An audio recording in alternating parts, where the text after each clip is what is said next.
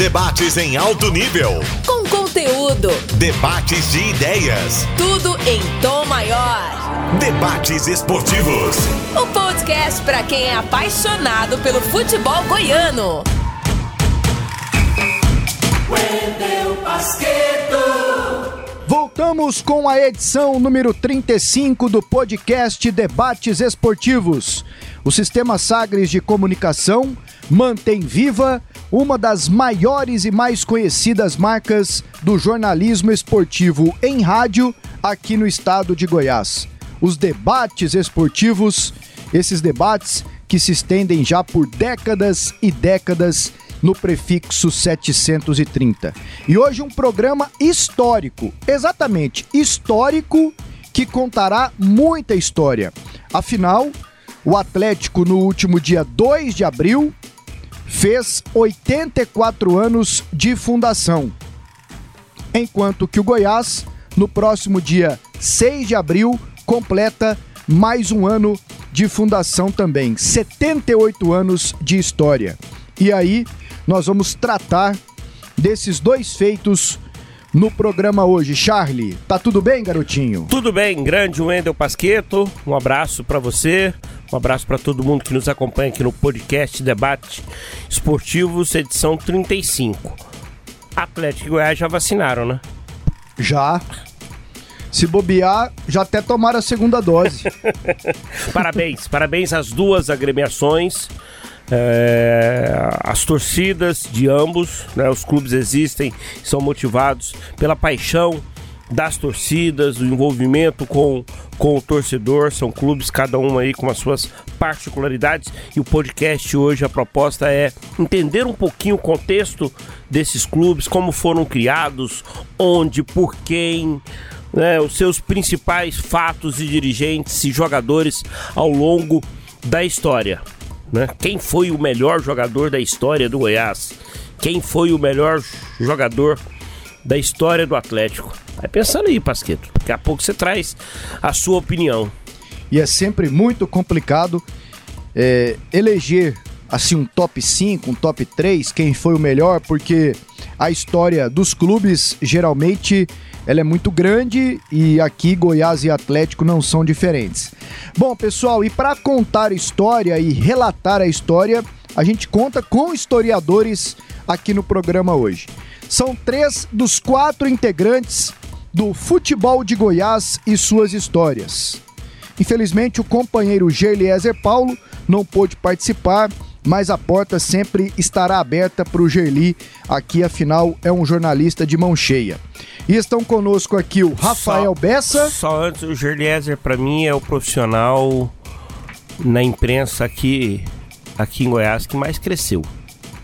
Né? Impressionante como, como o Gerliezer conseguiu de forma tão rápida e brilhante e competente se posicionar como um profissional com opinião forte, com opinião embasada, com critérios e com muito conhecimento. Né? Foi um prazer trabalhar com o Gerliezer o tempo que a gente trabalhou, a gente trabalhou um bom tempo e a primeira vez que eu assim vi algo que me chamou muita atenção, já sabia da competência dele, foi curiosamente é, um programa onde ele estava participando, era aniversário de Goiânia, no dia 24, no feriado, ele sempre participava assim, aos finais de semana e aos feriados, e aí ele começou a... Eu perguntei para ele assim, sem combinar, sem estar no script, é, Falando do aniversário de Goiânia e os times aqui de Goiânia, Gerlésio, rapaz, mas ele foi passando assim uma lista assim de cabeça, Santa Rita, São Paulo e o Atlético e Goiânia e os outros clubes que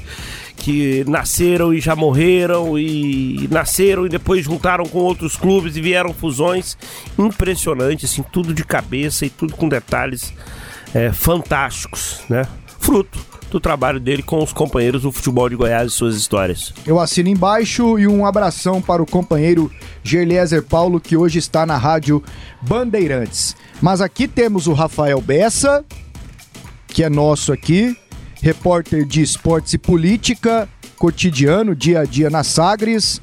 O João Paulo de Medeiros, que hoje está em O Popular, também faz parte do futebol de Goiás e suas histórias, e o nosso companheiro Vinícius Tôndolo, que é o nosso diretor aqui no Sistema Sagres de Comunicação e que é repórter. Quem foi uma vez não deixa de ser. Garanto que a qualquer momento estará preparado para tal função. Deixa eu pegar um alô de cada um deles. Tudo bem, Tôndolo? Tudo bem, Pasqueto? É, e a Charlie, a todos que acompanham aí o nosso debates esportivos, nosso podcast aqui na Sagres. Muito bom estar aqui com vocês. Pô, demorou, hein? Você tá na casa, mas demorou 34 edições para você participar com a gente. Muitos afazeres, é. Tôndolo?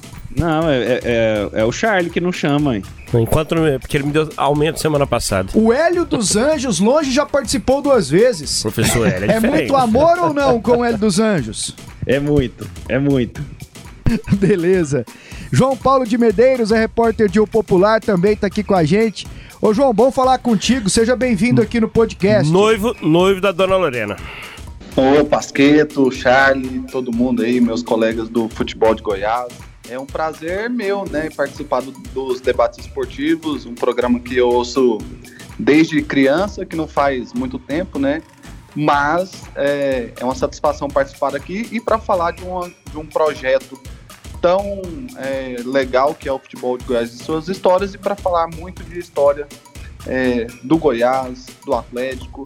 É, é, falando de história que a gente percebe como as coisas acontecem no presente, né? Exatamente. Então é legal a participação. Show de bola, a resenha vai ser boa. O Bessa tá aqui com a gente também no estúdio. Tudo bem, Bessa? Oi, Wendel. Um abraço para você, um abraço para o Charlie Pereira, para meus companheiros aí de guerra Vinícius Tôndolo, João Paulo de Medeiros, um abraço também para o Gerliezer Paulo. Ele não pôde participar, mas me municiou aqui com muitas informações e muitas curiosidades. E eu gosto de curiosidades e já vou começar. É, tenho aqui um desafio para vocês. O que um poste de luz e também um filme chinês tem a ver com as criações de Atlético e Goiás? Gostaria das opiniões de vocês. Bora pro jogo então. Tiro de meta. É hora de colocar a bola em jogo. Um poste de luz e um filme chinês. Exatamente. O que tem a ver com as fundações de Goiás e Atlético. Fumanchu, né, Rafael? Ele mesmo, Fumanchu, guardião da pequena Você cidade. Você assistiu esse filme, ô, ô Pasqueto? Não, eu não, eu não conheci. O Charlie deve ter assistido, porque é cinéfilo. Sim, sim, é um filme. É Charlie um assistiu filme... quando criança. Kung Fu?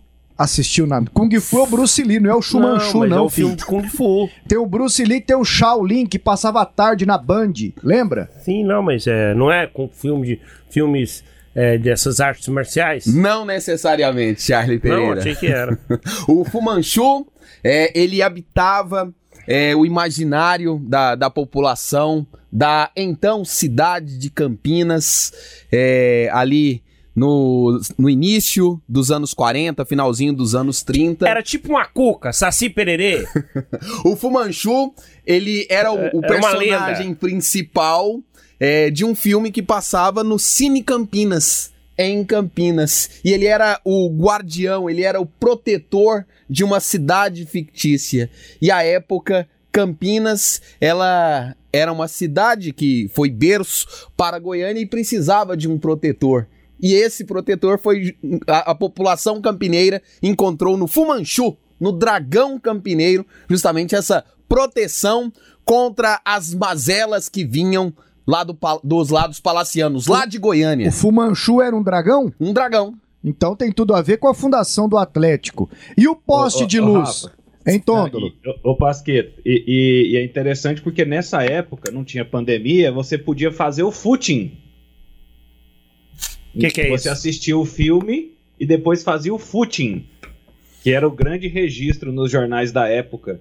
É você fazer a caminhada, todo mundo ia para a Praça Joaquim Lúcio cortejar as donzelas e as donzelas também cortejar os rapazes ali na Praça Joaquim Lúcio e fazer o footing, que é a caminhada em Campinas. Época do Kleber Ferreira lá em Campinas. Esse Kleber Ferreira, pra ter assistido esse Fumanchu umas oito vezes, pô, Pra custa. ter feito. ter, sido Estrelado. dire... ter sido diretor do filme. Pra ser um dos produtores. Fumanchu, estrelado por Kleber Se Ferreira. brincar, ele era o Fumanchu. E o poste de luz, Rafael? O que, que tem a ver então com a fundação do Goiás? Na rua 6, no centro de Goiânia. Foi a partir de uma reunião de entusiastas do futebol em 1943 que surge o Goiás Esporte Clube. Na casa do Lino Barsi estava marcada a reunião lá em 1943. Só que a esposa dele, recentemente, ela tinha dado à luz, ela tinha gerado um filho. E a reunião com entusiastas do futebol, vocês sabem como é que são as resenhas do futebol. Elas começam e não param. E essa reunião de fundação do Goiás, ela foi se estendendo tarde da noite e a criança recém-nascida chorando e de repente a esposa do Lino Bo a esposa do Lino Bartz faz um pedido em especial para que os entusiastas pudessem dar continuidade à reunião do lado de fora. E o único lugar ali no centro de Goiânia, ali na rua 6, que tinha luz para que eles pudessem conversar e assinar a ata de fundação do Goiás, foi embaixo de um poste de luz. Então o Goiás surgiu embaixo de um poste de luz na rua 6 no centro. E de luz que o Goiás está precisando agora, hein, João Paulo de Medeiros? É, em cima disso que o Rafael trouxe sobre a fundação do Goiás, que se iniciou nessa reunião, o que, que você pode acrescentar, João Paulo, no que diz respeito ao contexto para que essa reunião acontecesse, a história dos 33 e os principais fatos que marcaram a Fundação Esmeraldina? Bom, Pasqueto, o Goiás ele foi criado e nascido ali nessa circunstância que o Rafael Bessa bem ilustrou, porque é, os dois principais times da cidade, é, o Goiás, o Goiânia e o Atlético, eles se preparavam já para a disputa de um campeonato que vinha se anunciando em 1944, que hoje tratamos como o primeiro campeonato goiano de futebol. E a partir daí que os irmãos é, Barsi tiveram a ideia de criar o Goiás Esporte Clube e aí chamaram outros entusiastas, né, como é, o João Pedatella, o Osório de Oliveira, que foi o primeiro presidente é, do Goiás Esporte Clube, e, e, é interessante, né, porque o Osório de Oliveira era pai do Hélio de Oliveira, que é aquele fotógrafo é, histórico aqui de Goiânia e que era torcedor do Atlético Goianiense. Então, além desses nomes, o Luiz Rocha, o Pedro Pio Nogueira, o Sebastião Ludovico Coelho, Félix Sadi, Arthur Costa de Macedo, entre tantos outros, o Esmeraldo dos Santos, eles se reuniram para fazer é, constituir essa primeira diretoria e aí dar forma ao Goiás Esporte Clube, que nasceu é, pequeno, né, como é, o pessoal fala, com poucos torcedores. A história dos 33 ficou bem marcada, né, que era um grupo é, diminuto de torcedores mas que aí depois nós sabemos é, o quanto o clube cresceu e o quanto o Goiás se tornou aí uma, uma potência no futebol goiano e que foi ali por muito tempo o principal representante do futebol goiano é, na elite nacional. Depois também tivemos a entrada da família Pinheiro, né, com o Aile Pinheiro, Edmo Pinheiro, e aí a história seguiu o curso. O Goiás, ele, ele, na história, ele é formado por vários grupos, várias famílias, né? O, família Segurado, família Pinheiro, a família do Melchor, a família Barsi, a família Seba, dentre outras, né?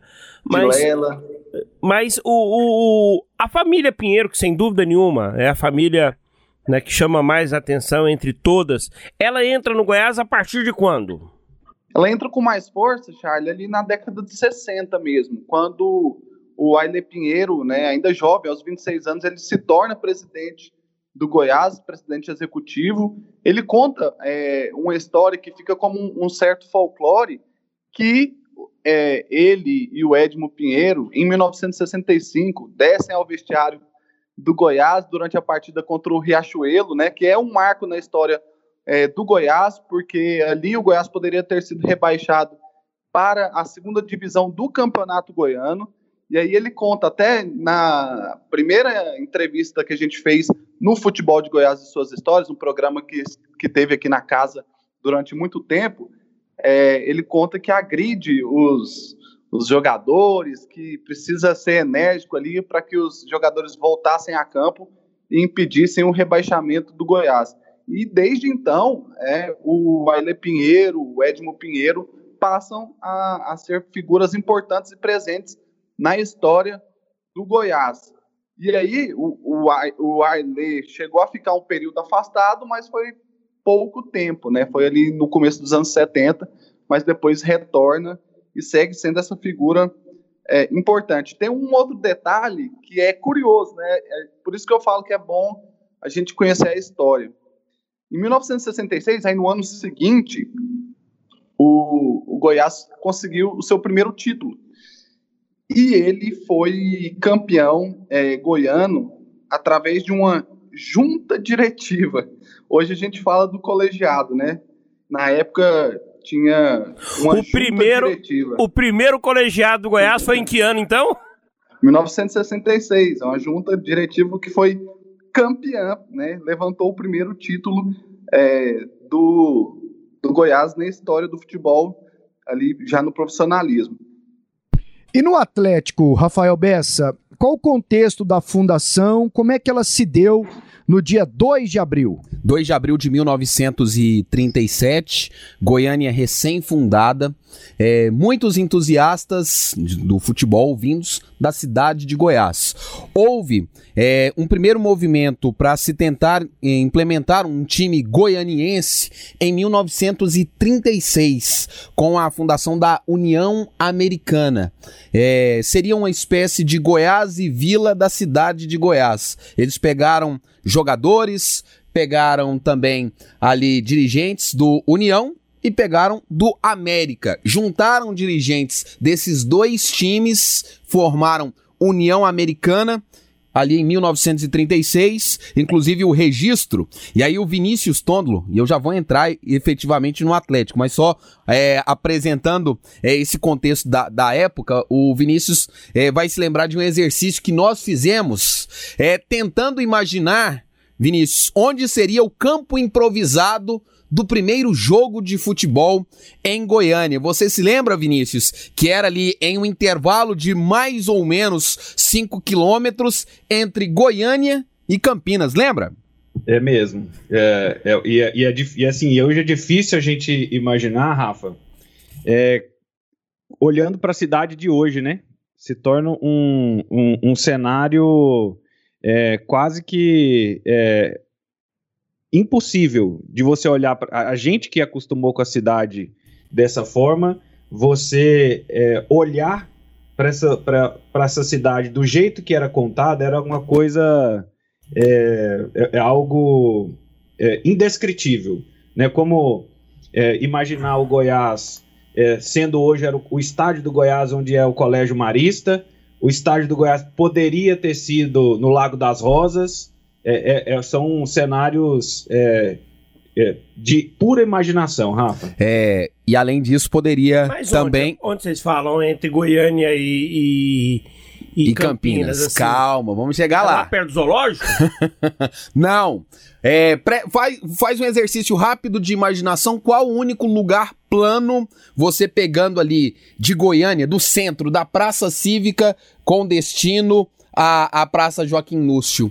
Um local que foi utilizado depois para ser o primeiro aeroporto de Goiânia.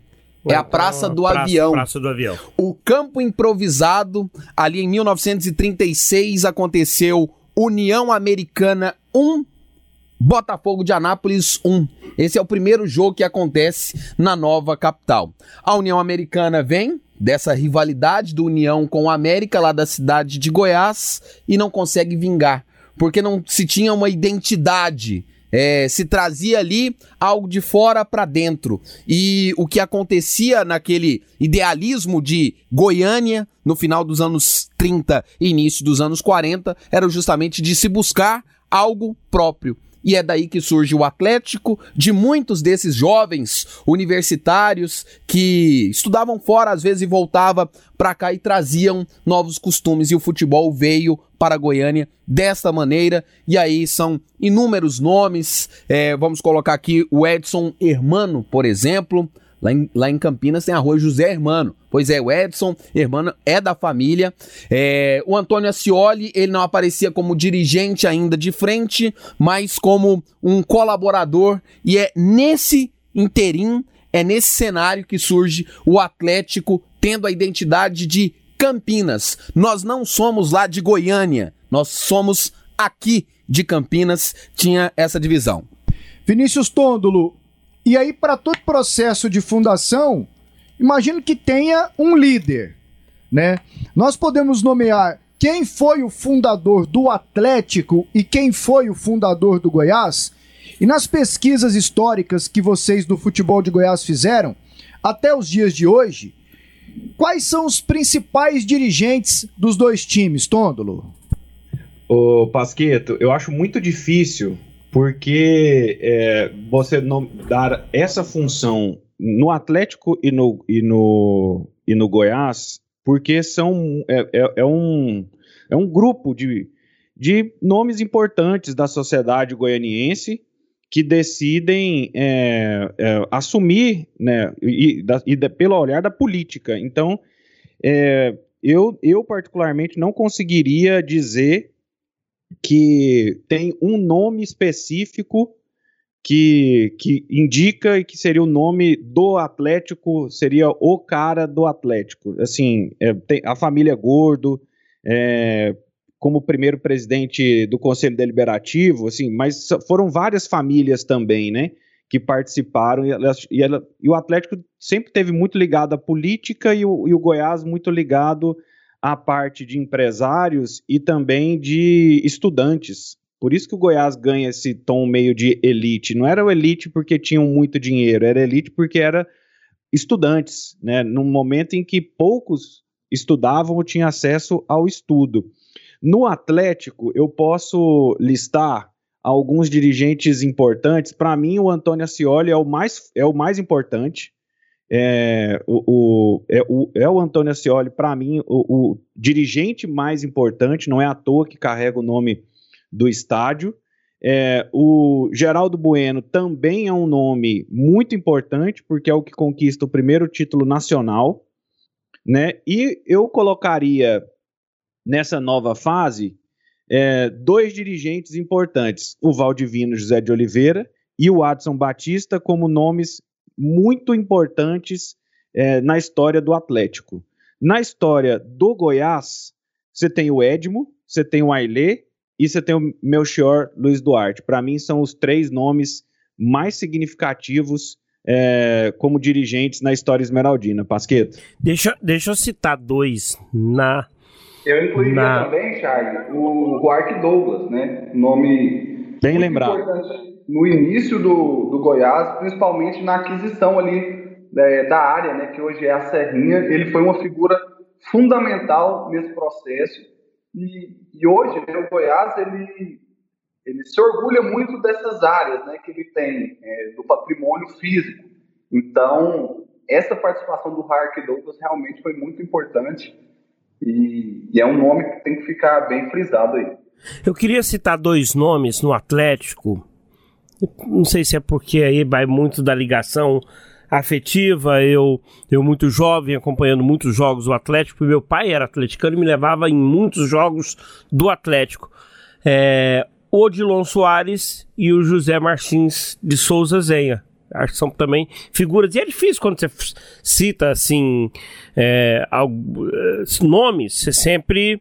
Né? Você não tem como citar todo mundo, mas eu queria citar em especial esses dois, esses dois nomes na, na no Atlético, o, Zenha e o Odilon.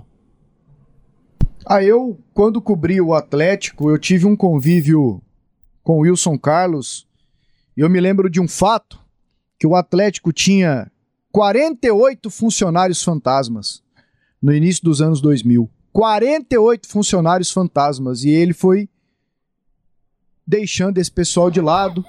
Tem condições, cara? Despachando os fantasmas. E ele não entendia muita coisa de futebol, pegou, pegou o Atlético em um momento de transição, mas penso que, que deu a contribuição dele também. Agora, é difícil, né, amigos, assim, é, ser, ser justo, assim, né, Tôndolo? Assim, você fez o levantamento, não mas geralmente sobra alguém. Você pode ter certeza que alguém que esteja nos ouvindo agora pô, os caras esqueceram de fulano, os caras esqueceram daquele, no Atlético, no Goiás.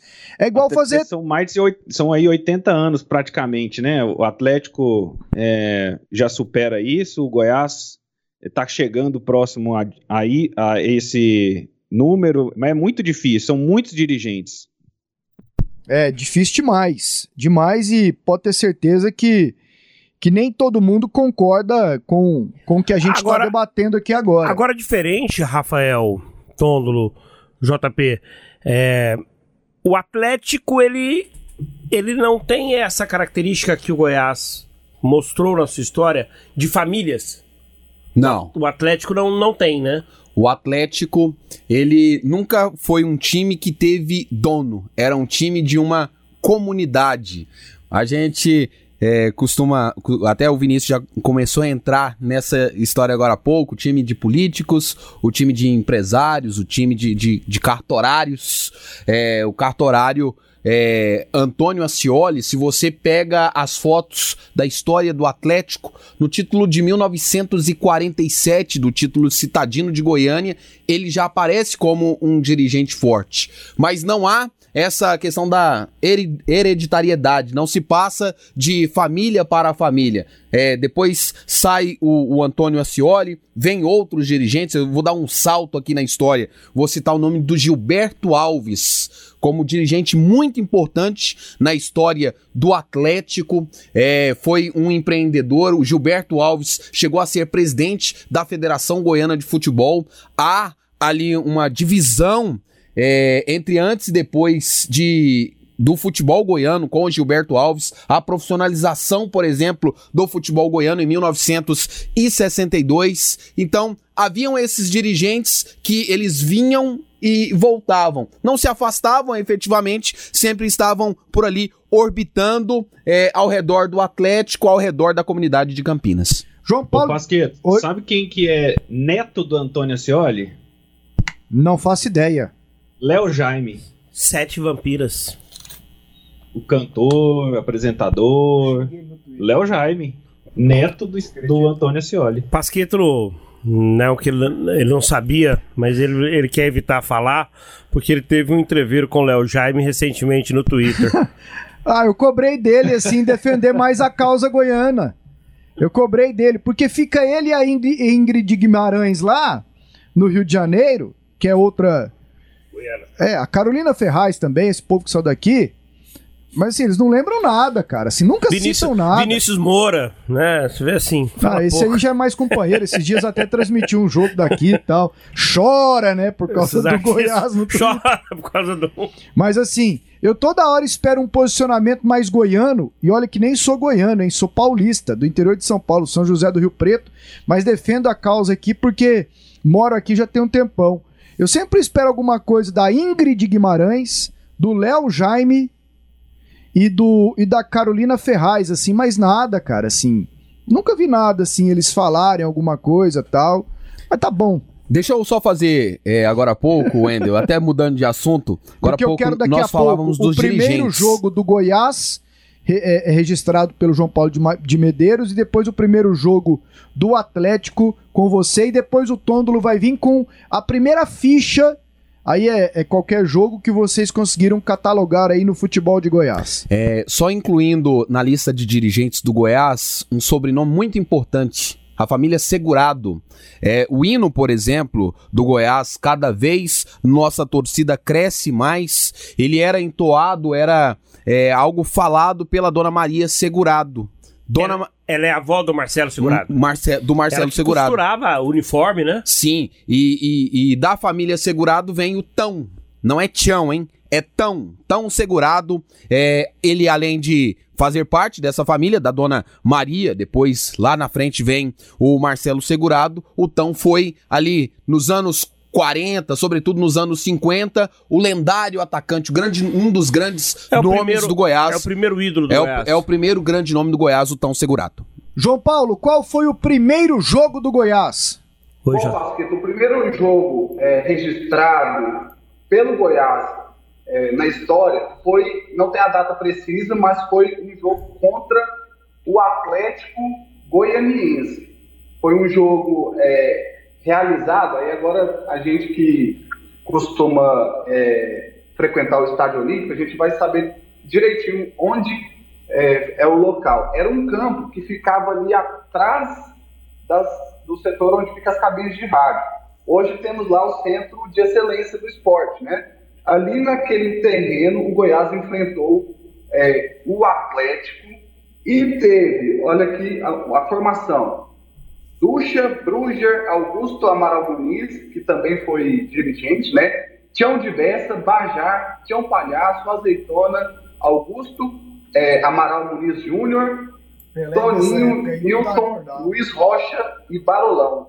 Aí temos os dirigentes Barolão. e os times, aí, a, e os jogadores, além do Baiano, Fio, Silvaninho, Duda Roriz e Alencar Amaral Muniz. Também a família Muniz presente aí neste início do Goiás Esporte Clube. E aí tem aquela também história é, famosa né, do uniforme do América Mineiro, né, que foi cedido pelo América Mineiro como um presente e o Goiás utilizou. Então tem também essa ligação entre Goiás e América Mineiro. E aí, sobre a questão do uniforme, até mais recentemente, o seu Giacomo Barsi, é, que é, é da família Barsi, do, do, do Lino Barsi. Figura, figura simpaticíssima. Isso, seu Jacominho. É, durante muito tempo, ele foi responsável pelos esportes olímpicos do Goiás. Ele faz uma referência ao América, não mineiro, esse o coelhão que nós estamos acostumados, mas ao América lá da cidade de Araguari. Então, sempre existem essas lendas. Olha, é uniforme foi cedido pelo América lá de Belo Horizonte. Não, foi pelo América de Araguari. E os, do, os dois verdes. Isso, os, os dois, dois, verdes. verdes. E, o, o... e, o, Goiás recebe essa doação da camisa e por isso vem o primeiro uniforme do Goiás mas, na mas tonalidade no verde. momento da fundação, se definiu que o Goiás seria verde e branco lá naquela reunião do poste ou, ou foi uma situação do uniforme, por exemplo? Ah, veio uniforme verde, nós vamos ser verde. Eles receberam o uniforme verde. Aliás, Charlie. Se recebesse um vermelho, seria vermelho? Duvido.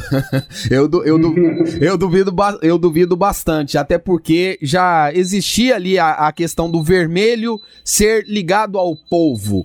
E o Goiás, ele não surge dos braços do povo. O Goiás, ele, é, apesar de, de serem jovens e entusiastas, mas se você lembrar, a reunião foi na rua 6 no centro. E quem morava no centro nessa época, Charlie? Geralmente. Era rico. Não, não, era do povo. Quem, quem, quem era do povo morava lá às margens da, do, do córrego Botafogo. Ô, ô João Paulo. pois não. Mais um detalhe sobre o uniforme. É, foram doadas apenas nove camisas, né? Como a gente sabe, futebol é jogado por 11 jogadores. E aí o Goiás completou com duas, duas camisas brancas, simplesmente brancas. É, nós temos essa foto é, no nosso arquivo, eu vou mandar para vocês e aí vocês podem postar nas redes sociais aí da Sagres para o pessoal que está ouvindo o podcast também é, ter a chance de ver essa foto. Assim, sem, sem curtição, eu gosto dos nomes, né? O João Paulo leu a escalação, tinha o Azeitona, o Palhaço e o Barolão. Boa. E, tinha, e tinham dois jogadores, João Paulo, nessa formação é, com o sobrenome Amaral Muniz e tinha também um dirigente. E aí eu lembro de Luiz César do Amaral Muniz, o Leleco, né? Comentarista aqui durante Uma muito tempo. mais bonitas. Luiz que... César Amaral Muniz, Leleco. Boa demais. E o Leleco tinha toda uma ligação com o Goiás e a família, né? Fez parte aí desses primeiros anos do Goiás, tanto nas quatro linhas como na parte diretiva. E quanto que ficou o jogo, João Paulo? Então, não tem um registro do resultado dessa partida. Só, é, na história só marca o registro do jogo. Ah, então fica esse asterisco, hein? Mas Na, aí deixa eu fazer uma defesa. Retrospecto geral. hein, Tôndolo? Quando você vai fazer o retrospecto geral, você conta esse jogo de que jeito? Põe o asterisco. E não me fala um negócio desse, não, que isso aí já deu, já deu trabalho para nós em, em quantos jogos, no milésimo jogo do Goiás na, na Série A do Campeonato Brasileiro, conta WO, não conta WO, então a gente é, a gente põe o asterisco e explica. É igual o, o, o, o futebol é, de é Goiás, igual, é ele, o futebol de Goiás foi responsável por porque assim a gente sempre teve muitas pessoas muitos veículos também de comunicação, que ao longo dos tempos produziram retrospectos com base, claro, nos números, nos jogos que eles tiveram acesso. Mas o futebol de Goiás deu um passo à frente. Buscou jogos que essas pessoas não conseguiram catalogar nos seus retrospectos.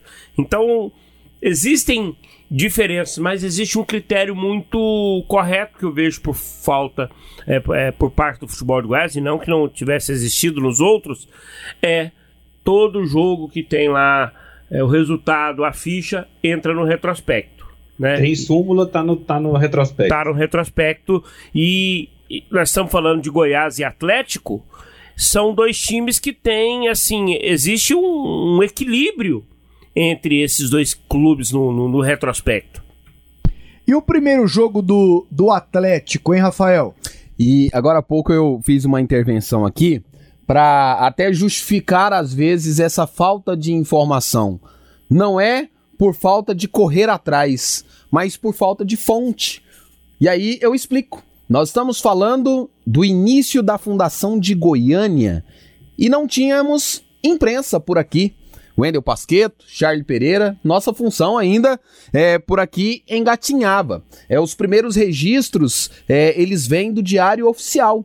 Vocês sabem que o Diário Oficial está ali para despachos, para decretos e não propriamente para as notícias do dia a dia. O Jornal Popular, ele é de 1938. Então é a partir de 1938 que tem que existem os primeiros registros do futebol da capital. O Atlético foi fundado em 37 e jogou em 37 e jogou também em 38, mas esses jogos não foram catalogados, não foram registrados. Primeiro jogo que o futebol de Goiás registrou do Atlético dia 8 de maio de 1938 ainda não no estádio Antônio Ascioli, mas no campo da 24 de outubro. Atlético e Anápolis Esporte, esporte com S, Clube, C-L-U-B.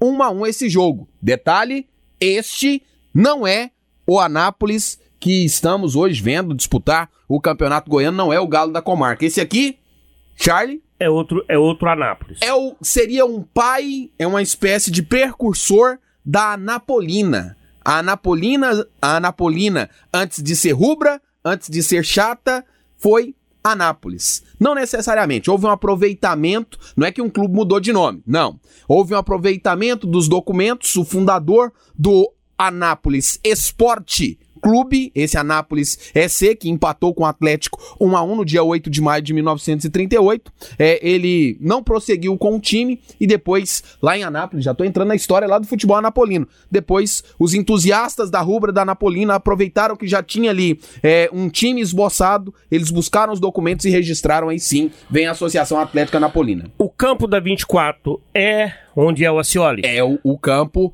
que era lá que acabava Campinas. Era o fim de Campinas, era no alto, no alto da Avenida 24 de Outubro. É, depois vira estádio lá em 1947, porque vem os muros, é aquela história que eu já contei. O Atlético fazia as vaquinhas no bairro de Campinas e conseguia ali tijolo, cimento, areia para conseguir estruturar o seu time. E esse foi o primeiro jogo no Antônio Ascioli? Não, é, no né? campo. No campo, mas não que tinha esse registro. nome. Isso, é, era o campo da 24 de outubro. Tá. Esse. Mas vocês consideram esse jogo como o primeiro no Antônio Ascioli?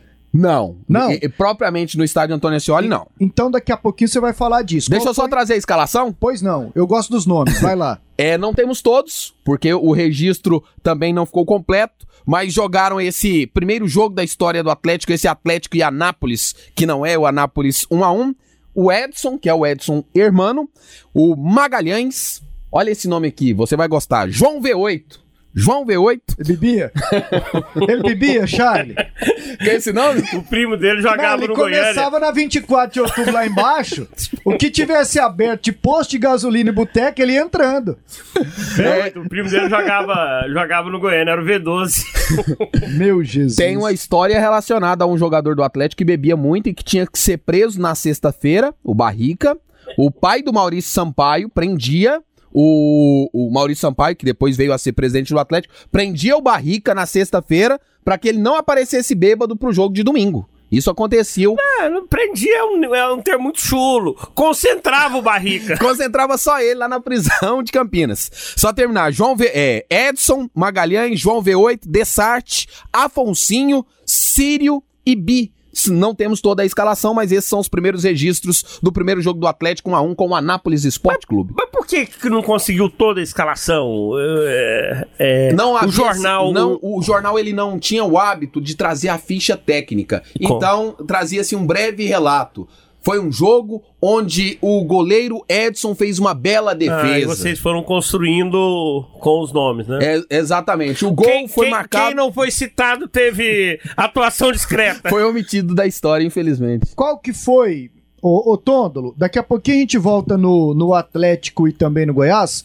Qual o primeiro jogo que vocês do futebol de Goiás e suas histórias têm catalogado assim, com uma ficha técnica mais não diria mais consistente, mas com mais clareza, mais personagens, pegando todos os detalhes de uma partida? Olha, Pasqueto, é, é importante destacar né, assim, essa dificuldade. Você não imagina a nossa angústia quando a gente pegava o jornal assim, amanhã tem jogo tal.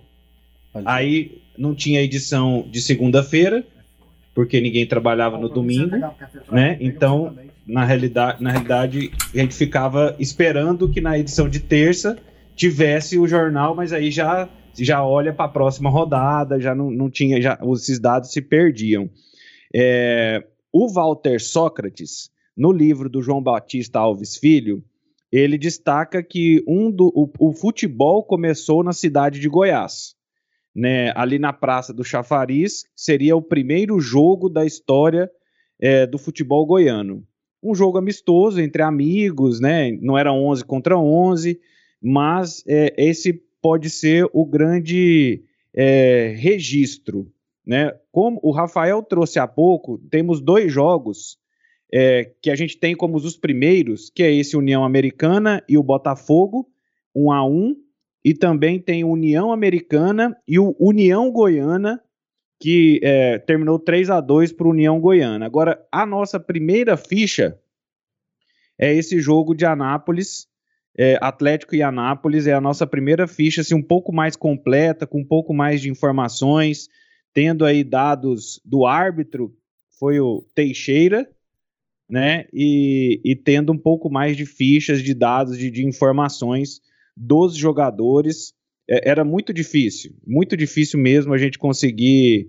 é, pegar nessas da década de, de 30, é um grande, é quase, é, nos sentimos paleontólogos, assim, com os nossos pincéis, é, tirando grão de areia por grão de areia para tentar achar essa história.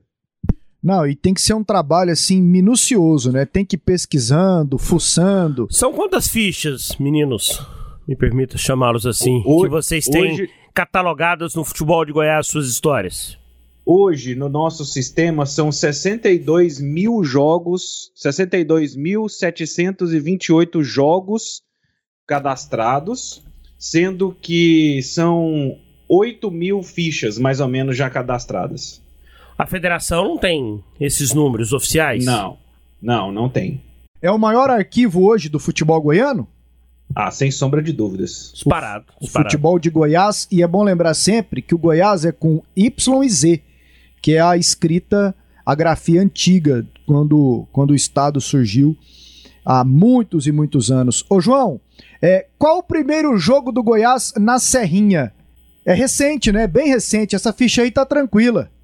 Tá, essa, essa não foi difícil da gente conseguir, porque a Serrinha ela foi inaugurada em 1995, né? Então foi um, um estádio e é interessante o Pasqueta até falar um pouco sobre é, a história da Serrinha, né? Que desde ali do, no final dos anos 80 já existia um, um desejo muito grande de se construir um estádio e aí o projeto nasceu é, com a capacidade estimada de 33 mil torcedores, né? Porque essa obsessão do Goiás com a questão dos 33. Então, eles têm essa. Tinha esse sonho de fazer um estádio com 33 mil torcedores, né? Ele foi inaugurado bem menor, todo mundo sabe. Foi com o Kashima Antlers, o jogo entre Goiás e Kashima Antlers, foi um, um, um time japonês que veio para fazer a, a inauguração do estádio no dia 8 de fevereiro de 95. Eu estava nesse jogo. Eu também fui com meu pai. Eu fui nesse jogo, né? O Jorginho e o Leonardo jogaram. E o Carlos Alberto Santos também, né? No, no Kashima Antlers, né? E você tem aí, João Paulo, o, o, time do o time do Goiás? Bom, Charlie, é, o árbitro daquela partida foi o Marques Dias da Fonseca, auxiliado pelo Filomeno Dourado e o Antônio Vidal.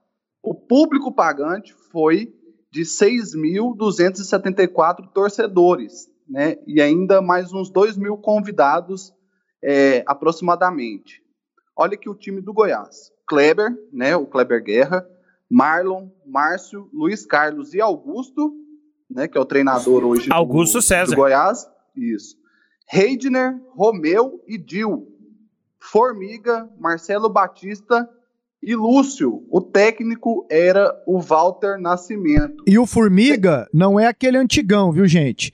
É o Formiga que sobe da base, é, né? em 94, junto com o Adriano e outros jogadores, e faz parte daquele elenco que volta para a Série A, do ataque Formiga, Baltazar e Emerson. Que o Deixa técnico falar, era quer- também você o quer Walter Kashima Nascimento. Também? Não, o Goiás é fácil. Eu quero ver você arredondar é o Kashima aí. está naquinha aí. Vai. Solta o tema e vem comigo. Gente, só para lembrar, não tem o Fucaia nesse jogo, hein? É o Tava machucado. Fukurama, Fukurama, Jorginho, bem lembrado pelo Charlie, Gaia, Okuno e Ono, Honda, Ishi e Carlos Alberto, Massuda, Manaka e Takeda, o técnico Edu Coimbra. Os gols da partida Irmão do foram Zico. marcados por, por Massuda e por Hashimoto. O Goiás estreou com derrota na Serrinha pelo placar de 2 a 0. E existe uma mística. Muitos torcedores falam, Que é uma conversa fiada, né? né? Ah, o Goiás perde muito na Serrinha. Tudo bem que tá perdendo muito nos últimos tempos. O Goiás, com um time limitado, foi para disputa de um campeonato brasileiro e perdeu muitos jogos no seu estádio, né? Mas sempre existiu uma mística, né? O Goiás só dá azar na Serrinha, perde na Serrinha. Se você for pegar o retrospecto de, de todos os jogos que o Goiás fez no estádio Aile Pinheiro, ele tem mais vitórias, mas muito mais vitórias, né, do que derrotas. A questão é que as derrotas chamam muito a atenção. Algumas foram eliminações, É, em Copa do Brasil, você pega do ABC, a do CRB, CRB, a derrota no primeiro clássico pro Vila Nova lá 1 a 0, gol do Heleno as 2005, goleadas para Napolina e pro craque. pro craque. Essa última do Jaraguá, que foi uma vergonha, uma vergonha. O povo passeou 15 dias aí durante o decreto, mas esse não é o tema hoje do podcast. Mas vamos lá, João. É, só para arredondar o que o Charlie está falando sobre o retrospecto, da- de todas as partidas que temos catalogadas do Goiás jogando na Serrinha, são 107 vitórias, 28 derrotas e 23 empates. Ou seja, é um retrospecto bem favorável ao Goiás, né? não tem nem o que discutir. Mas realmente, essas- esses resultados aí meio que, vamos dizer assim, catastróficos, né? acabam deixando essa marca aí, principalmente, aí eu vou lembrar o que a torcida do Goiás tem falando hoje, né, é que principalmente depois dessa reabertura e depois que o Goiás colocou a Serrinha é, oficialmente como sua casa, né, antigamente o Goiás jogava os principais jogos no Serra Dourada e usava mais a Serrinha, até pela capacidade de público, para jogos é, do Campeonato Goiano, das fases de classificação, principalmente, e esses primeiros jogos da Copa do Brasil, né? Ô Tôndolo, e não era pra Serrinha ser ali perto do, do Areião, setor Bela Vista, ali naquele local ali perto da 85, que antigamente era Macambira? É, na realidade, talvez seria outro nome, porque ali é, a- É. é o Morro da Serrinha, né? Exato. Então, é, por isso ele leva o, o nome quando Goiânia. Ali era distante de Goiânia. É, não, o, pr- o primeiro, primeiro estádio, assim, a primeira tentativa de construir um estádio do Goiás foi feito ali no final da década de 40, ali nos anos de 19, mais ou menos ali em 1947. O Goiás ganhou uma área é, onde hoje é o Lago das Rosas, ali no setor oeste. Então, o Jerônimo Coimbra Bueno, ele doou essa área ao Goiás e deu ao clube o prazo de um ano para fazer a construção, iniciar a construção por falta de dinheiro, é, o Goiás acabou não conseguindo fazer esse estádio, não conseguiu. Ele precisava fazer o quê? Uma casa e uma cerca. E por falta de recursos ele não conseguiu na época. Tem até o Goiás também gostava muito de fazer é, bingos, rifas, essas coisas, né? O Roark Douglas era movimentava e puxava muito isso, mas ele não conseguiu levantar recursos e aí acabou perdendo a área. O Jerônimo Bueno, é, ele, a família, né, e o Jerônimo ele recuperou é, a área e aí, aí, a partir de então, foi destinado a posteriormente a fazer o Lago das Rosas e também é, o Zoológico de Goiânia, mas ali poderia ter sido o estádio do Goiás. E para quem não sabe, o Jerônimo Bueno foi o engenheiro é, responsável por construir Goiânia e ele também é o fundador da Rádio Brasil Central. Show de bola, Tôndolo. E o primeiro jogo do Atlético no já batizado Antônio Ascioli, Rafael? Você se lembra que agora há pouco eu falei do Atlético e Anápolis, que depois virou Anapolina. Esse foi o primeiro jogo que nós conseguimos registrar no campo da 24 de outubro. Isso aconteceu lá em 1938. É, praticamente 10 anos se passaram, o Atlético tentando edificar o seu estádio, que se chamaria Arthur Friedenreich, em homenagem a El Tigre, que à época era o grande nome do futebol brasileiro. Só que no dia da inauguração ele não apareceu. Não apareceu para participar efetivamente dessa homenagem. Ele era o grande nome do São Paulo à época e o Atlético tinha muitos torcedores do São Paulo e também do Flamengo. Por isso a camisa rubro-negra e por isso o escudo parecendo o escudo do São Paulo Futebol Clube. O El Tigre não apareceu. E aí, a partir de toda uma mobilização e de um reconhecimento da comunidade de Campinas, há inclusive a assinatura de um abaixo assinado um abaixo assinado, foram lá de porta em porta. Esse abaixo assinado existe ainda, é com o Antônio do Prado, seu Toninho, é, o Bariane Hortêncio também tem esse registro em vida ainda da, da, dessa assinatura de porta em porta. E no dia 14 de setembro de 1947. Então, então o estádio passa a ser chamado Antônio Scioli por conta desse movimento e em represária ao fato do Fenderage não ter atendido o convite, não sabe-se lá o motivo, não sei se vocês sabem, mas assim, foi bom ele não ter vindo. Não que ele não merecesse homenagens, ele é um dos grandes nomes do, do início do futebol no Brasil, mas Antônio Ascioli é um é uma figura de Campinas, né? O Antônio Ascioli, ele era conhecido de todas as ruas de Campinas. Ele era o grande benemérito. Tinha um ele óculos é... escuro grandão, né? Tipo assim, um raibanzão grande, né? E, e, e, o Vinícius Tondolo, é, eu me lembro de um levantamento que você fez, Vinícius, sobre o Antônio Ascioli. Ele era querido, por exemplo, das freiras e também das moças que trabalhavam nas ruas as meretrizes da época de Campinas, porque ele era um benemérito. Você se lembra dessa história, Vinícius? Lembro, lembro demais. Eu, até a família não gosta muito dessa história, assim, né? De, desse, desse, desse passado, desse momento, assim, do, do Antônio Ascioli. Mas ele, ele tinha esse, essa fama, né, de ser um, um galanteador. Sabe qual que era a música que ele gostava, Pasqueto? Era um ragazzo que comeme Amável Beatles e Rolling Stones. Os Incríveis é, é, foi a primeira versão de Era um Garoto, né, que como eu amava os Beatles e os Rolling Stones, essa era a música preferida do Antônio Ascioli na sua versão original, a versão italiana. Na família contava que ele é, fazia questão de comprar o vinil e ouvir até furar só essa música. E quando é, teve uma fase que o Antônio Ascioli tinha estava é, sofrendo com problemas no coração. Então, uma da, um, na prescrição médica, uma das coisas era que ele não podia ir nos jogos do Atlético e nem ouvir pelo rádio. Então, é, sempre alguém, normalmente era o genro, que saía com ele dentro do carro e aí botava o toca-fita para ouvir. Era um garoto que, como eu, amava os Beatles e os Rolling Stones. E tem essa música? Vocês já conseguiram essa música? Né, em no... italiano? Sim. Tem. Não, então vai ser. Eu ia até pedir pro João Paulo escolher a música, porque o Tôndolo e o, e o Rafa são, são da casa né? E a gente sempre faz isso pro convidado. João Paulo, mas vou ficar te devendo. Né? A música que vai fechar o podcast vai ser essa aí, em italiano, né? É, que o Antônio Scioli gostava, gostava muito. Eu escolheria essa, Charles. Então, você não vai ficar me devendo nada, não. Pronto. Que tá entrosamento, pago. hein?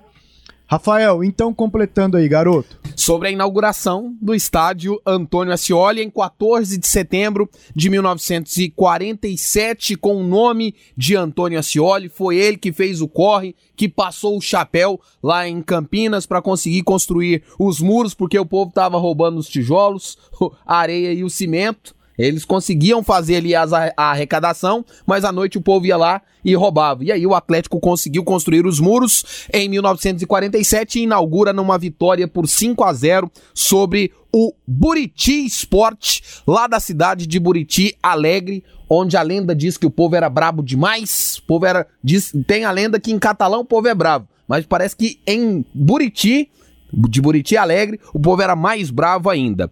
É, Dido, é, duas vezes, Goya, Tarzan e Afonsinho fizeram os cinco gols desta goleada do Atlético na inauguração é do estádio Antônio Ascioli. O Tarzan é Tem alguma coisa a ver, pelo menos, com a academia? Eu, a sinceramente, eu não sei é, dizer. Eu não, não vou usar a falar que não, mas é, o Tarzan, ele é um nome muito é, ligado à história do Atlético. Teve até um desaparecimento na história é, lá da, de Campinas de, de, de, uma pessoa que tinha o apelido de Tarzan e isso ficou meio que traumático, foi meio traumático na história de Campinas. E só para finalizar sobre o Antônio Ascioli, é. Charles me perguntou aqui fora do ar, mas por que que as freiras e as meretrizes, assim, pessoas de atmosferas de 880. Isso, pessoas de, de vidas tão diferentes gostavam do Antônio Ascioli por conta do assistencialismo. Ele ajudava todo mundo. Ele ajudava as casas de, de manutenção, os abrigos em Campinas, como também as meretrizes que ele ficava sabendo que estavam passando dificuldades e dava dinheiro, não só para elas, assim, mas para elas também. O Antônio Scioli era um benfeitor. Era. Né? Qual que era o ramo de atividade dele? Cartório. Cartório? Cartorário. Ah, então ele era tranquilinho. Tranquilo, tranquilo. Rafael é tem uma categoria, né? As meretrizes. Para o horário pede, né? Ó, agora é aquele momento. o Charlie fica aí. Do, as meretrizes das casas. É. Eu esqueci o, no, o, nome da rua no setor dos Bahia. funcionários. Bahia. É, essa era a rua. Bahia. É... Campinas, né? Isso. É. E tinha lá o carteado do Gadia, é, o Gadia, que foi jogador do Atlético no, nos anos 40, é, Edminho Pinheiro conhece a história, é Edminho Pinheiro do Goiás. As histórias se interligavam. Sim. É, e tinha o, o carteado do Gadia, onde praticamente tudo girava ao entorno desse local. Eu adoro, eu adoro história e eu, eu tenho uma inveja de vocês do futebol de Goiás, suas histórias, porque nesse trabalho, nesse trabalho, inveja boa, nesse trabalho de vocês, certamente vocês entram aí nesses acervos de jornais e além do, do, do buscar as informações para o trabalho de vocês, certamente vocês se deliciam né, com histórias da época, de outros segmentos que não são só o futebol, né? Certamente... Tinha o um anúncio, Charlie. Ah. Compra-se e vende-se malacacheta. Aí. Você não tem que ideia que é de o quanto nós procuramos entender o que era malacacheta. Aí, ô, ô Tondlo, o Kleber Ferreira, ele nos deu a resposta, né? O Kleber Ferreira costuma dizer assim, por que, que vocês não me perguntaram antes do que que era a malacacheta? E o que é, gente? E, e, eu ficava assim, mas será que é mandioca? será que é um produto? O que, que será que é, hein, Rafael? Eu esqueci. Vocês esqueceram o que é malacacheta? Eu esqueci. O Kleber Ferreira que tem essa resposta. O que é Kleber malacacheta? sabe os trem tudo, né, bicho? Mas o que, que era, Tôndolo? Não sabe. Se eu não me engano, era tipo uma farinha. Mas agora tem que perguntar pro Kleber, eu não tenho certeza não. Ah, é de comer. É de comer. É. Era comida. Na hora que falou mala cacheta e ele tinha falado carteado, eu pensei, é uma É. mala cheia de baralhos marcados pra você ganhar na cacheta. É. Porque se você não sabe, Charlie, eu já fui integrante ali do, do cassino do, Sim. do, do menino em frente ao Brasil Central, do O Chiquinho. Chico Francisco de Assis. Agora é o seguinte, enquanto o Rafael tá pesquisando aqui com o Kleber Ferreira, essa história de eleger um top 5 é difícil, cara.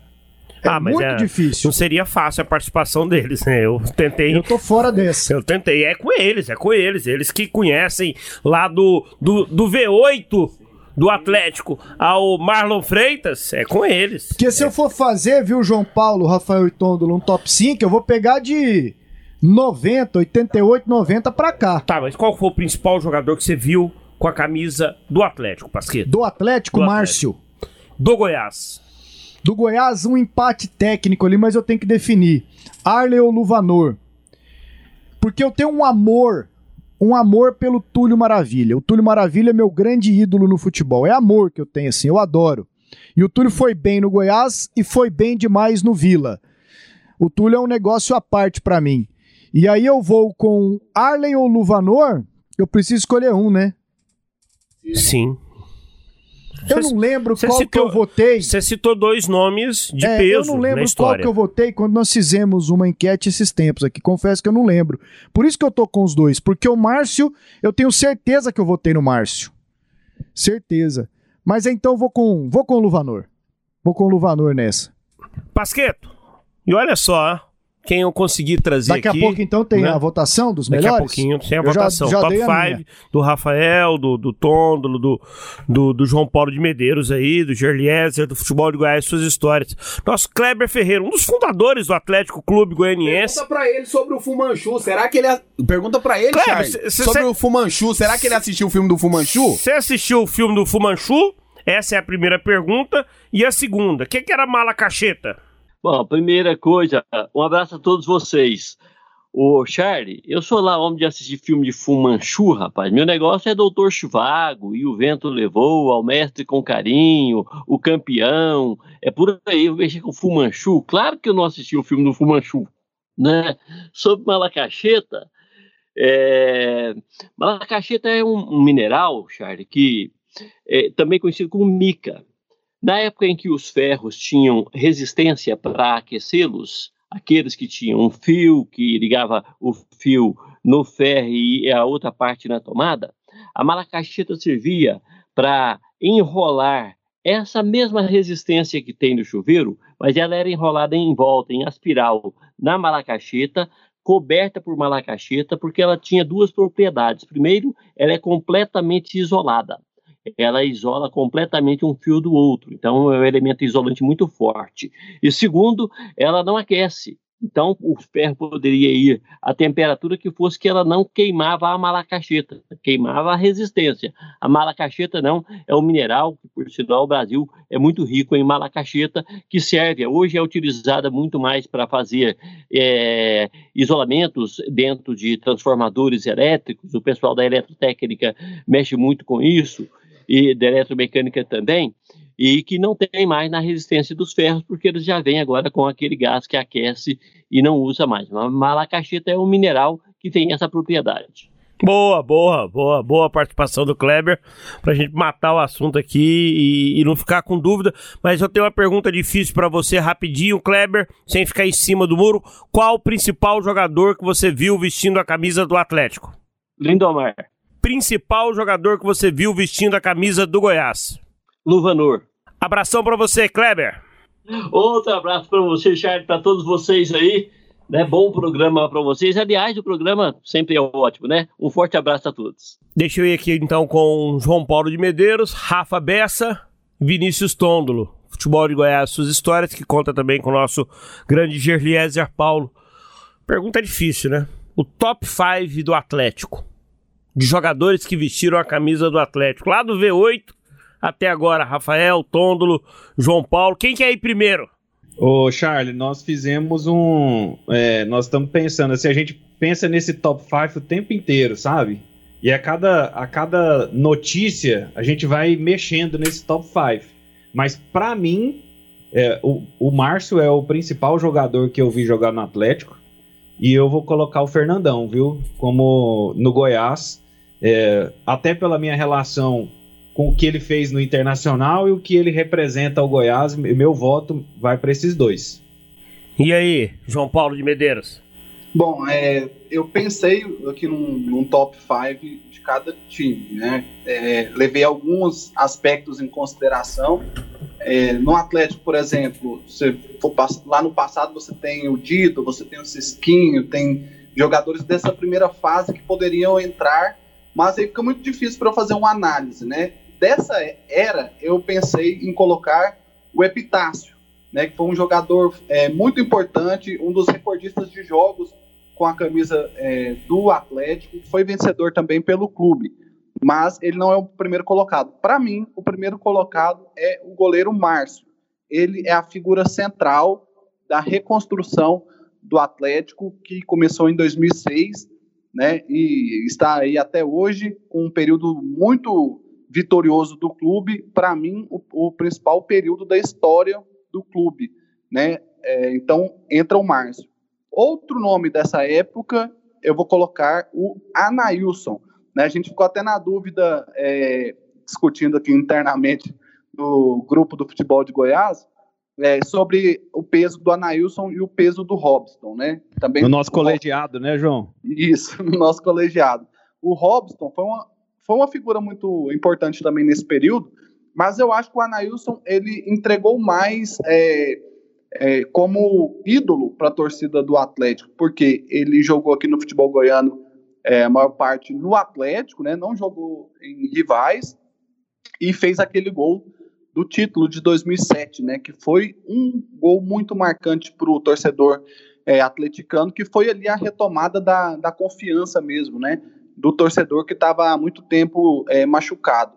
Outros nomes que eu coloquei no meu top 5 são o Baltazar, né, pelo que ele fez pelo Atlético também, enquanto jogador do Atlético, mas também pela projeção que ele teve na carreira dele, né, chegando à seleção brasileira e, e por ter sido formado no clube. Então eu coloco o Baltazar e também o Valdeir de Flash, né, que é de um outro momento também ali, final dos anos 80, começo dos anos 90, que é um outro período que o Atlético foi vitorioso, né, é, ficou, foi campeão é, em 85 e 88 é, do Campeonato Goiano e depois em 1990 foi campeão da Série C.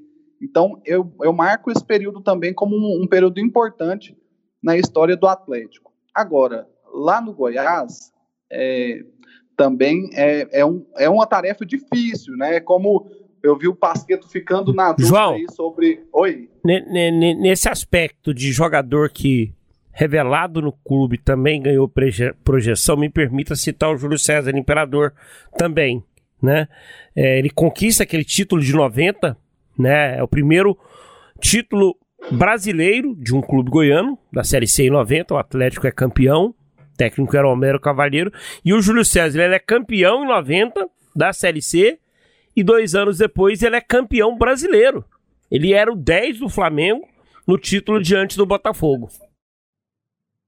Não, perfeito. Também tem, tem outros nomes, né? O próprio Lindomar, como o, o Kleber salientou, e também é um nome que poderia entrar nessa lista. Então, assim, é difícil fazer um top 5, e, mas esse, esses foram os meus escolhidos. Agora, no Goiás, é, tem três jogadores que eu é, vi jogar bastante, né? Assim, é, alguns já fazendo cobertura, outros só assistindo mesmo que eu coloco é, na lista, que é o Araújo, maior artilheiro do clube, né? O Arley, que é recordista de jogos. Embora a torcida é, esteja chateada com ele pela, pela, pelo papel como dirigente, né? Eu, eu, assim, o Arley nunca foi unanimidade como jogador, né? Tem, sempre teve torcedores que, que não gostaram do Arley. Mesmo enquanto jogador. Eu acho, ainda... eu, eu, eu, eu confesso, acho. É preciso separar o Arley jogador do Arley diretor, ponto. Mas eu acho uma injustiça. Como jogador, o Arley, poxa, ele dominou a posição durante mais de uma década no futebol goiano e, poxa, né, grandes títulos pelo Goiás, grandes jogos pelo Goiás. Eu acho que o nome dele como jogador, ele tem, ele tem, ele tem um, um lugar especial nesse top 5, viu? Eu concordo. E, e assim, Charlie, é, ele sabia do risco, né, quando ele é, decidiu se tornar dirigente. Mas, é, para quem separa essas duas histórias, o Arley foi assim é, muito vitorioso, foi um jogador importante que durante alguns campeonatos brasileiros ele brigou ali pelo, pelo por prêmios de melhor goleiro do campeonato. Então ele realmente teve muitos momentos bons, né, é, gloriosos com a camisa do Goiás, fez mais de 800 jogos. Você sabe o que, eu fico pensando? É, imagina se o Arley tivesse sido o herói daquelas cobranças de pênalti contra o Independiente lá na Copa Sul-Americana. Tinha, tinha, Hoje, tinha um busto do lado do Ailê. Tinha estátua na Serrinha. Então, assim, é, o futebol é, é isso, né? São detalhes que, que podem mudar. Por exemplo, o Lino no Atlético. Hoje ele é idolatrado pela torcida do Atlético. É, não sei se é pela qualidade de, de jogo dele durante todo o período que ele vestiu a camisa do Atlético mas certamente por aquele gol da forma como aconteceu. Então são alguns detalhes também que, que deixam eternizados os jogadores, né? Agora, seguindo a minha lista, eu tenho o Luvanor, que eu não vi jogar, mas por tudo o que me contam dele, por alguns vídeos que eu vejo, pela importância que foi a transferência dele para o futebol italiano e, consequentemente, a aquisição do CT do Parque Anguera, é um jogador que tem que estar nesse top 5 também. Outro jogador que o, o Vinícius Tondolo já citou é o Fernandão, que para mim o Fernandão também né, tem essa história da projeção é, depois de sair do clube, e mais do que isso, o Fernandão é, é bom a gente lembrar que ele começou nas escolinhas do Goiás. Então ele é um filho realmente do Goiás Esporte Clube, porque ele começou a jogar lá na escolinha, foi subindo é, de categorias. É, quando chegou ao, ao, futebol profissional, encantou, fez aquele golaço contra o Bahia que é, é inesquecível. Então, assim, é um jogador que está marcado né, é, no meu top 5 desses 78 anos de história do Goiás. Para fechar a minha lista, eu tenho, já falei do Araújo, já falei do Arley, já falei do Luvanor, já falei do Fernandão, e aí eu tenho o Lincoln, né, o Leão da Serra, como um é, nome fundamental também na consolidação do Goiás. Aí eu vou explicar o, o que, que significa isso. O Lincoln, ele, ele viveu ali naquele, na década de 70, o seu, a sua melhor forma, e foi ali que o Goiás entrou no Campeonato Brasileiro, se tornou um clube conhecido, né? E, e, a partir de então ganhou força também em terreno é, regional. Esses dias, Charlie, eu fiz uma, uma matéria lá no Jornal Popular que é, mostra o como o Goiás, a partir desse momento, dessa entrada aí de, no Campeonato Brasileiro, ele se tornou forte localmente. Tanto que, depois do tetracampeonato do Vila Nova, que, se, que começa em 77 e se encerra em 80, o Goiás nunca mais ficou sem é, três anos seguidos sem levantar o caneco do Goianão. Né? Esse ano há quem diga que está muito em risco né, essa situação, porque o Atlético é bicampeão e o Goiás não começou bem o campeonato. Mas veja bem, de lá para cá, desde o ano de 1980, o Goiás nunca passou três temporadas sem levantar o Goianão, e nesse período ele foi tricampeão, ele foi pentacampeão e ele foi tetracampeão. Ou seja, o domínio veio ali a partir desse, dessa década e a consolidação do, do futebol é, na década de 70, até liderado pelos gols do Lincoln, é, eu acho que ele merece essa vaga no top 5. Tem outros jogadores, aí você vai até dessa época, anterior, aliás, tem o Tão Segurado, é, nessa época tem o Macalé, tem o Alexandre, que pouca gente fala dele, mas era um jogador super importante. Então, assim, inúmeros, inúmeros jogadores muito bons. Top 10 seria uma, mais, É mais café fácil. com leite pra gente. O, o, o, Watson, não sei qual jogador que ele reconhece como o principal da história do Atlético, mas acho que certamente é alguém ali é, dessa, dessa nova fase do Atlético de 2005, 2006 pra cá. O Paulo Rogério, eu perguntei pra ele esses dias quem é o grande jogador da história do Goiás. Ele citou o Luvanor, o Arley, mas um jogador remete a ele um carinho especial, que é o Carlos Magno né, o meia que jogou ali no final da década de 80, que era um cracaço, o Goiás sempre fez muitos meias, sempre teve muitos meias de qualidade, e o Carlos Magno foi um desses, né? Algum reparo, Rafa? Algum nome assim que tenha... Não, muitos nomes ficaram, ficam pelo caminho, assim, quando você... Né, é, é, a pergunta é, os cinco melhores. O João falou do Jair Porrete? Não, não, não, não. Não, né? Mas eu, eu- faço essa menção no Atlético, o Jair Porrete também. É muito, Então, é muito difícil é, quando a gente faz, elege esse top 5, porque nós vivemos essa época. É, eu vou entrar rapidinho aqui no Atlético.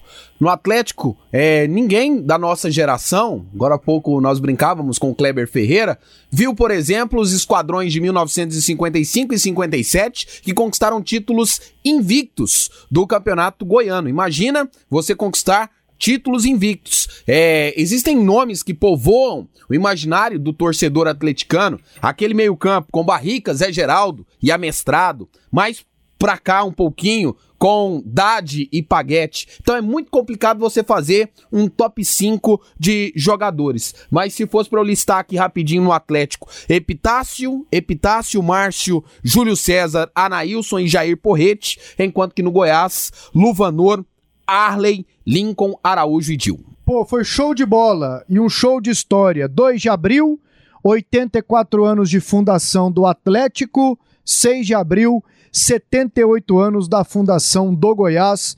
E o programa valeu a pena, o podcast edição 35, porque o Bessa, o Tôndolo e o JP nos trouxeram muitos fatos históricos e tenho certeza que as duas torcidas aqui nos acompanhando ficaram bem satisfeitas. Foi ótimo, foi ótimo mesmo. Valeu, Tôndolo, um abraço. valeu, Pasqueto. Um abraço. Vamos ali lançar a ficha agora. Exatamente. Tchau, João Paulo, um abração. Valeu. Valeu, Pasqueto, valeu, Charles, obrigado pelo convite e fico à disposição para uma próxima. Beleza, beleza. A música já está escolhida. Vai ser aquela em italiano do do pessoal lá cantando. Era um garoto que, como eu, amava os Beatles e os Rolling Stones. Exatamente. Que na versão italiana era a música preferida do Antônio Ascioli, como os meninos contaram aqui. Bessa, um abraço, até a próxima. E, a- e até na, na sua despedida, Rafa, eu queria que vocês falassem um pouquinho sobre o futebol de Goiás e suas histórias. Né? O projeto, o Tombro já destacou aí o número de fichas já catalogadas. Né? Como é que veio essa ideia? Eu me lembro do início do projeto, né, de vocês, né, do, do desenho né, de dificuldades, mas era uma situação de, de desafios, né? Vocês colocaram em prática o projeto. Ele é um projeto que vocês são abnegados. Eu acho que o futebol goiano deve ao futebol de Goiás, né, agradecimentos eternos, porque vocês resgataram histórias que estavam esquecidas, nomes, né, que estavam, digamos, escondidos na história de todos os clubes, não só de Atlético Goiás, do Vila, do Goiânia, do futebol do interior, né? Como é que tá o projeto? Né? Quem são os principais apoiadores, né? O que, que vocês vislumbram pro futebol do Goiás? Qual é a próxima etapa do projeto? O projeto, ele, nesse momento, ele está é, internalizado. Charlie, é, você perguntou aí sobre o início. É, surgiu de conversas e de nossas, das nossas necessidades como jornalistas mesmo. Pergu- pergunta simples: qual foi o primeiro jogo é, do Estádio Olímpico, de fato e de verdade? Qual foi o primeiro jogo do Acioli, da Serrinha? Essa informação ela existe, ela está aí, mas ela precisava de ser concentrada em um único local. Quem é o maior artilheiro da história do estádio Serra Dourada? Tem muita, tem muitos artilheiros, tem muitos atacantes que buscam pra, para si esse feito. Então, o nosso objetivo foi justamente concentrar, reunir essas informações. Eu sempre dou esse exemplo aqui, é, traçando um paralelo lá com o futebol do Rio Grande do Sul, você sabe que o próximo Grenal é o Grenal de número X e você tem catalogado o anterior e assim sucessivamente até o primeiro. Aqui não. É, infelizmente, é, questões de, de, história mesmo, às vezes é, se preocupa muito com o factual e não se registrou tanto a história, não se teve essa preocupação, é, as informações elas ficaram espalhadas. Então, nosso objetivo é tentar reunir e a ideia foi justamente, primeiro, ter o site, ter um site para que a gente pudesse é, concentrar essas informações, catalogar essas informações. Hoje, o Futebol de Goiás é um projeto abnegado. Nós já tivemos iniciativas em parceria, por exemplo, com a própria Rádio 730, hoje Rádio Sagres. É, já tivemos as nossas próprias iniciativas com o lançamento de almanacs, com os almanacs da história do futebol goiano. E hoje o projeto ele vive através dos nossos recursos, nós que tiramos ali o dinheiro do bolso pa para bancar efetivamente. E fazemos isso com idealismo e muito gosto. Viu, Charlie Pereira? Legal. Eu torço muito por vocês, gosto sempre de tá destacando o trabalho de todos vocês, parabéns mesmo. E eu gosto daquele slogan, Tôndolo, João Paulo, só para fechar com vocês, que vocês usam, é conhecendo o passado, Redescobrindo o passado é. para conhecer o, o, o, futuro. Belíssima mensagem aí, né? E um abraço a vocês. E vamos aí. Charles. Sim, JP. Só para para deixar assim, para quem quiser acompanhar a gente, é, tem as redes sociais, né? Que a gente é, às vezes quando tem algum acontecimento, um marco na história, a gente é, costuma fazer publicações e também é, para quem não é ouvinte há tanto tempo aqui do prefixo, né, da 730, é, no nosso YouTube nós temos também, né, todos os programas que foram ao ar com entrevistas é, com ex-jogadores, dirigentes, árbitros, estão todos os programas estão lá no nosso YouTube. Então quem quiser dar uma, uma viajada na história também pode ficar à vontade e entrar lá. É Futebol de Goiás com YZ. Vocês entrevistaram vários e vários personagens na história, Mais né, de Rafa? 200. Cita aí dois, assim. O torcedor do Atlético ele quer ouvir dois, três né, entrevistados que vocês fizeram, Rafa, no Atlético. Jair Porrete, eu sei que vocês têm matéria com o Jair Porrete. Vamos lá, são, são vários que a gente pode ilustrar aqui, Charlie. Vou citar o Ronaldão, Ronaldão, que foi goleiro do Atlético em um torneio que é pouco conhecido do, do, futebol goiano, mas que teve muita significância para a época, que foi o torneio da Integração Nacional de 1971. Naquele momento, o Campeonato Brasileiro da Série A era lançado, era aquele, é aquele campeonato do Reinaldo que o Atlético ganha. O Integração foi tipo uma, uma um campeonato de Série B seria uma, uma Os série times B. que foram excluídos, não foram convidados para disputar o primeiro campeonato brasileiro e houve um torneio né, com esses times que, que, que queriam estar em atividade. Eles se mobilizaram. É, eles não. Não foi uma competição organizada pela CBF, tanto que até hoje, até hoje, o Atlético busca o reconhecimento desse título, o torneio da integração nacional de 1971. Mas foi uma competição que contou com equipes como Fortaleza, como o Náutico e os dois finalistas, o Atlético e a Ponte Preta. Eu entrei nesse assunto do torneio da integração nacional de 1971 porque o Ronaldão participava dessa história. Era ele e também o Pedro Bala, os goleiros. O Vinícius Tôndolo se lembra muito bem do seu Geraldo Bueno, o Dadinho, né, Vinícius?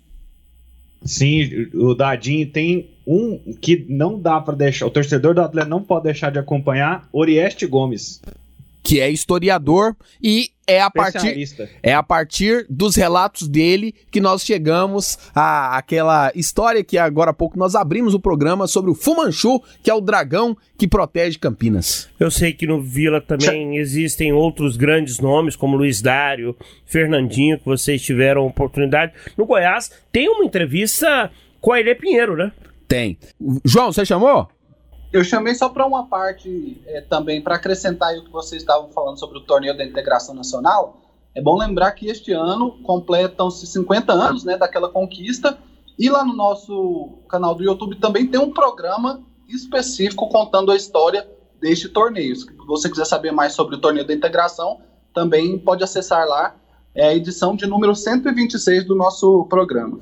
E o Charlie falava sobre o Aile Pinheiro, sobre o Goiás. Foi sem dúvidas marcante saber histórias dessa figura é, dessa figura que é tão lendária, mas ele falando que ele era um jogador mequetrefe quando ele jogava pelo Botafogo. É um barato essa entrevista. é, é, é, muito legal.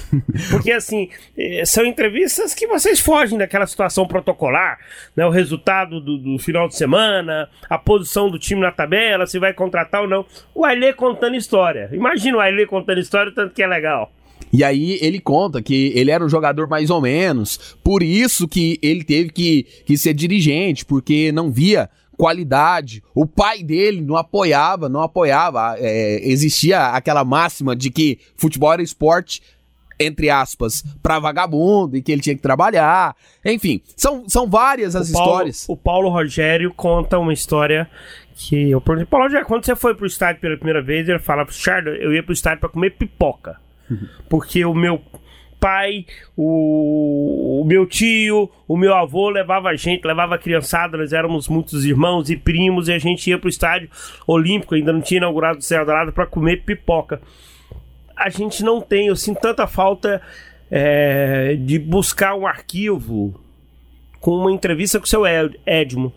Pinheiro, pai do Edminho, também tinha histórias fantásticas e tem um nome muito, muito forte dentro da história do Goiás, um, um momento muito importante. Eu não tenho áudios do, do, do seu Edmo. E o seu Edmo e o Ailê, né, nessa entrevista do Ailê Pinheiro, ele detalha como foi essa suposta invasão em 1965 ao vestiário do Goiás, onde, segundo o Ailê, houve de tudo, inclusive vias de fato. Abraço João Paulo de Medeiros, um abraço. Rafa to, Tondo, qual que é a música? Confirma aí o nome. Você é, fez a citação em italiano. A música é, que. O... A, a, música era, era um garoto que, como eu, amava os Beatles em Rolling Stones. Na, em italiano é C'era un ragazzo che come me. Tá aí então a música que era a paixão do Antônio Escioli. C'era un ragazzo che come me amava i Beatles e i Rolling Stones, girava il mondo, veniva dagli Stati Uniti d'America. Non era bello ma accanto a sé aveva mille donne se cantava Help e Ticket to Ride oh Lady oh Yesterday cantava Viva libertà ricevette una lettera, la sua chitarra mi regalò, fu richiamato in America. Stop con Rolling Stones, stop coi Beatles, stop. M'han detto va nel Vietnam e spara ai Viet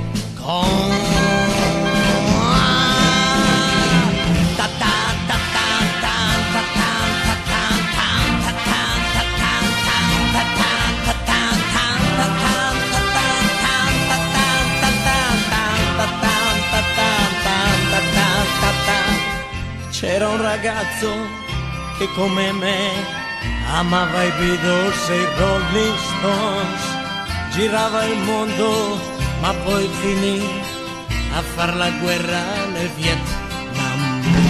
Capelli lunghi non porta più, non suona la chitarra ma uno strumento che sempre dà la stessa nota.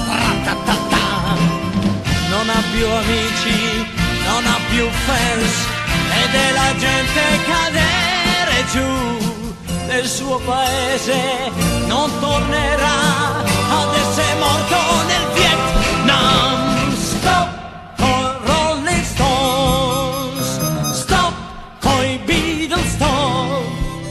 Nel petto un cuore più non ha, ma due medaglie o tre.